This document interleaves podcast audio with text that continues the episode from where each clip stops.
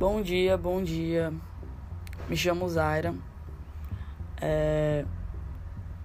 O tema discutido neste podcast será a transferência de carga de fluidos entre pontos diferenciados.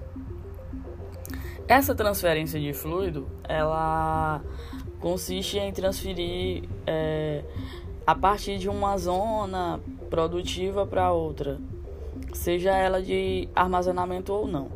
Um exemplo disso é uma bomba de gasolina de um posto de combustível. É, esta bomba ela vai transferir de um tanque estacionário, né, que é a própria bomba de gasolina, para um tanque localizado, que seria dentro de um carro, dentro de qualquer automóvel que está automaticamente abastecendo né, no local. É, esses componentes, é, componentes comuns, né? Temos componentes comuns desta transferência de carga, que esse sistema inclui assim mangueiras, tubos, válvulas, acessórios como equipamento de carregamento. Nisso também se abre a outro a outro a outra síntese, certo? Que seria a perda de carga localizada. Essa perda de carga localizada, ela se dá também através de acessórios, né? Esses acessórios na tubulação, como registro, válvulas. Essa perda de carga localizada, ela acontece com a diferença de pressão, ela acontece com a diferença de velocidade, certo? E a própria viscosidade do material, certo? Provocando até rugosidade em algumas vezes. Temos também outra associação, que também é a velocidade e a vazão, certo? A velocidade com qual qualquer fluido, né, sendo esses fluidos gases ou líquidos, é a velocidade com que esse fluido vai percorrer, certo? Para um armazenamento, uma distribuição. E a vazão desse fluido é de forma a velocidade está totalmente proporcional à vazão, certo? Qual será o nível dessa vazão? Então temos assim associações sobre o tema dessa transferência, né?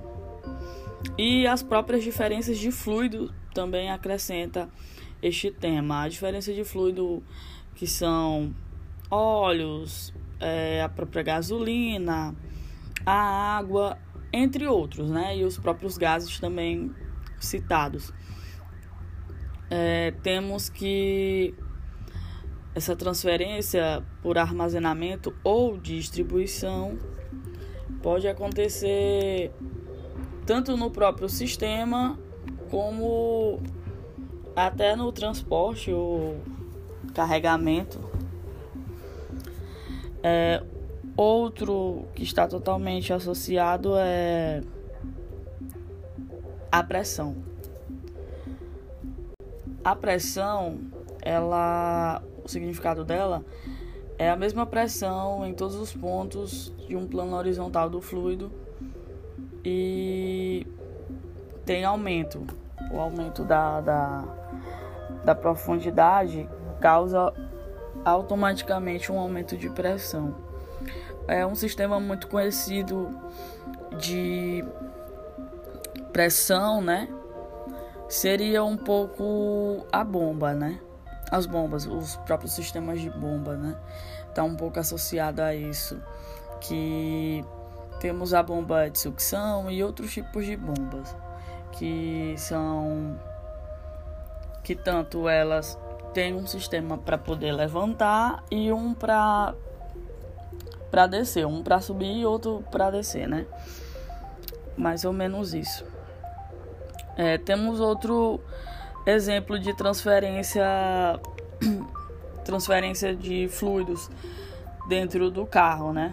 dentro dos automóveis, que seria o sistema de injeção de um combustível, né?